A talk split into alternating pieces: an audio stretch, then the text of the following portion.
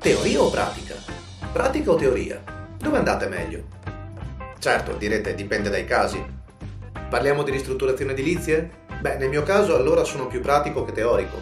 So fare le cose, magari non tutte, ma mi mancano i titoli, non le ho studiate a scuola. Parliamo di sesso? Sembra nel mio caso vince tristemente la teoria sulla pratica. 5 contro 1 non vale. E la stessa domanda la possiamo applicare a tutte le cose della vita, al punto da domandarci se sia più teorico o pratico il fatto di avere un piano d'azione. Ok, ora preparo il pranzo, poi mezz'ora di riposino. Anzi no, devo fare la lavatrice, cazzo. Se no poi non si asciuga la divisa entro domani, porca. Allora, preparo il pranzo, poi salto il riposino e faccio la lavatrice. Dovrei anche passare il mocio però. Quello lo faccio mentre la lavatrice lavora. E poi stendo, così intanto si asciuga il pavimento. Perfetto, grande. Oh, ma oggi è giovedì. No, salta tutto. Ho il dermatologo alle 4. Merda. Ripartiamo. Ora preparo il pranzo. Salto al riposino, faccio partire la lavatrice e poi vado allo studio. Un'oretta più o meno. Sarò di ritorno per le 5 giù di lì e il bucato sarà fatto. A quel punto stendo e lavo per terra. Però dovrò stare immobile per una mezz'ora mentre si asciuga. Vabbè, giocherò a Clash per un po'. Ok, andata. Che ore sono? Merda! Non c'è più tempo per il pranzo. Eh già, non tutti i piani d'azione sono perfetti. Alcuni mancano, come dire, di focus, di spirito, di preparazione necessaria o semplicemente d'attenzione. Come fare allora? Come trovare il giusto equilibrio fra teoria e pratica? Ci sarà un modo per far convivere le idee con le azioni? Se c'è, non lo saprete da me. Questo ve lo posso assicurare. Spendo l'equivalente di un affitto al mese in psicoterapie. Che diavolo pretendete da me? No, ok, chiedo scusa. Non volevo essere aggressivo. Però è la realtà, non so come aiutare me stesso e allo stesso modo non saprei come aiutare chiunque fra voi abbia lo stesso problema. Ma parliamone. Innanzitutto, è un problema? Se le procrastinazioni mentali danno soddisfazione e sono potenzialmente realizzabili, è forse un dramma? Mi spiego meglio.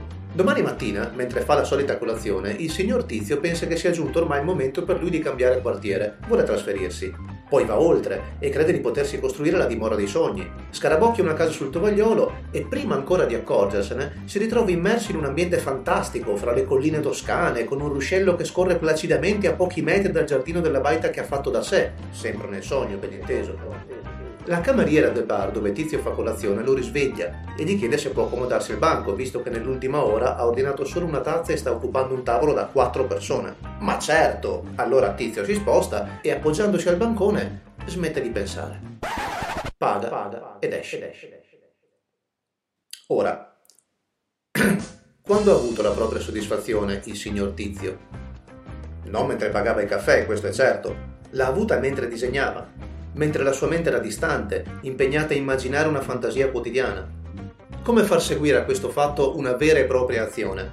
Beh, sembrerebbe semplice, no? Si chiama il padrone di casa, si disdice l'affitto, si cerca un terreno edificabile, si apre un mutuo, si chiedono i permessi per la nuova casa. E se tutto va bene, sei o otto mesi dopo ci si trasferisce.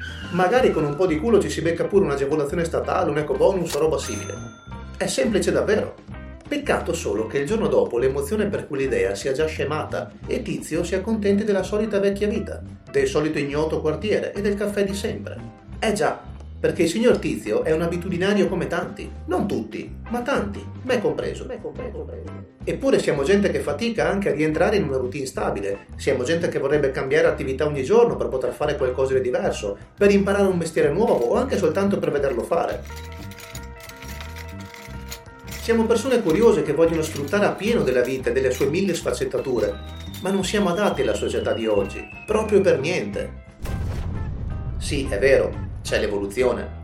Oggi sono in tanti a sapersi adattare, hanno dovuto impararlo sulla loro pelle, c'è chi ha cambiato lavoro per costrizione, chi è stato cassa integrato e si è ritrovato a fissare la parete della cucina da un giorno all'altro. Proprio ora questi ultimi mi stanno odiando per la sola idea che a me non vada genio la routine. Ma anche loro, quando facevano gli elettricisti o i cassieri, non erano felici, si adattavano. Non voglio dire con questo che al mondo tutti quanti odiano il proprio lavoro. Sicuramente a molti piace. Per tagliare la testa al toro, diciamo che metà sì e metà no, dai. Io sono la proverbiale eccezione che conferma la regola, assieme a tutti quelli come me. Noi non capiamo la domanda. Siamo muli, macchine da lavoro, bestie da somma che non hanno manco bisogno del bastone. Noi lavoriamo. Ma dopo un giorno siamo già stufi. Lo faremo lo stesso, ma scontenti. Siamo scostanti, siamo creativi, siamo bambini troppo cresciuti, ma siamo intellegibili. Basta saperci fare. Io, per esempio, ho capito che dovrei smetterla di lavorare sotto pressione. Eppure lavoro meglio quando ho un progetto e una scadenza a breve, perché mi ci immergo. Dimentico perfino di mangiare e di lavarmi. Poi, quando è finito, lo consegno e mi restauro. Infine mi deprimo fino al progetto seguente. Non sono in grado di stare fermo. Sono un malato. malato. Quando ho mezz'ora libera trovo ogni modo per occuparmela. Non riesco a stare seduto su una sedia per più di 10 minuti. È un problema. È un problema. E credetemi, mi sento già abbastanza in colpa. C'è chi dice che parlarne è un passo verso la soluzione. Vorrei che fosse così. Lo vorrei davvero. Vorrei che parlando dello stress quello se ne vada. Vorrei che bestemmiare contro il governo e le leggi inutili che ci propina servisse a qualcosa. Vorrei tante cose, banalmente anche la pace nel mondo, ma poi mi sembrerebbe fuori contesto, irreale e allora è meglio smettere di parlare. Meglio lasciare spazio a un bell'assolo. Quello di oggi ce l'offre il maestro Banana.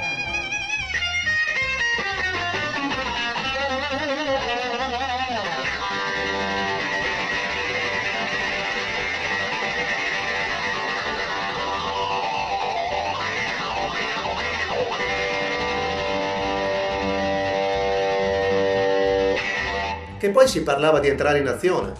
Non dovrei distrarmi così tanto. Mantenetemi concentrato, per favore. Aiutatemi almeno voi. Io sono uno di quelli che si perde. Vi ricordate di Jack Fall? Io lo seguivo. A volte lo imitavo, ma non ci assomiglio, neanche di carattere. E poi lui è un personaggio, so ben distinguere il reale dalla fantasia io, anche se vorrei potermici perdere più spesso, nella fantasia intendo. La vita reale mi assorbe già abbastanza.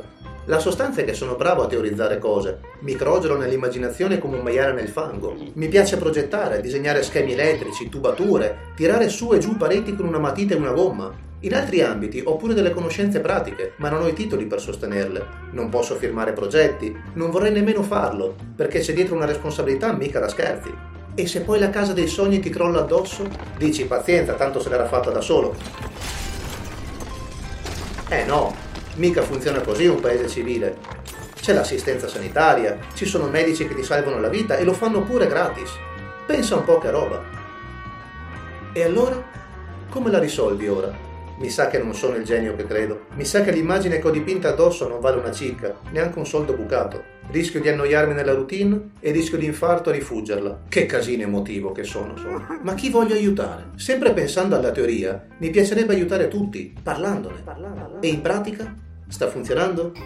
Ditemi voi, se anche solo una persona, ascoltandomi, poi dedica i 5 minuti successivi alla puntata per pensare a se stesso o se stessa, allora ne è valsa la pena. Non cerco la gloria, solo di importunare più persone possibili. Come spiegavo al principio, io sono più pratico che teorico, ma non dovete credermi. Sono anche uno scrittore, un cantastorie, uno che fa un mestiere che obbliga a essere bugiardi, menzogneri e spesso facetti. Per inventare queste realtà parallele serve energia. Ecco perché, in pratica, bevo e fumo. Ma ora sto ammazzando una splendida metafora, quindi è meglio che la pianti qui. Ragionateci su.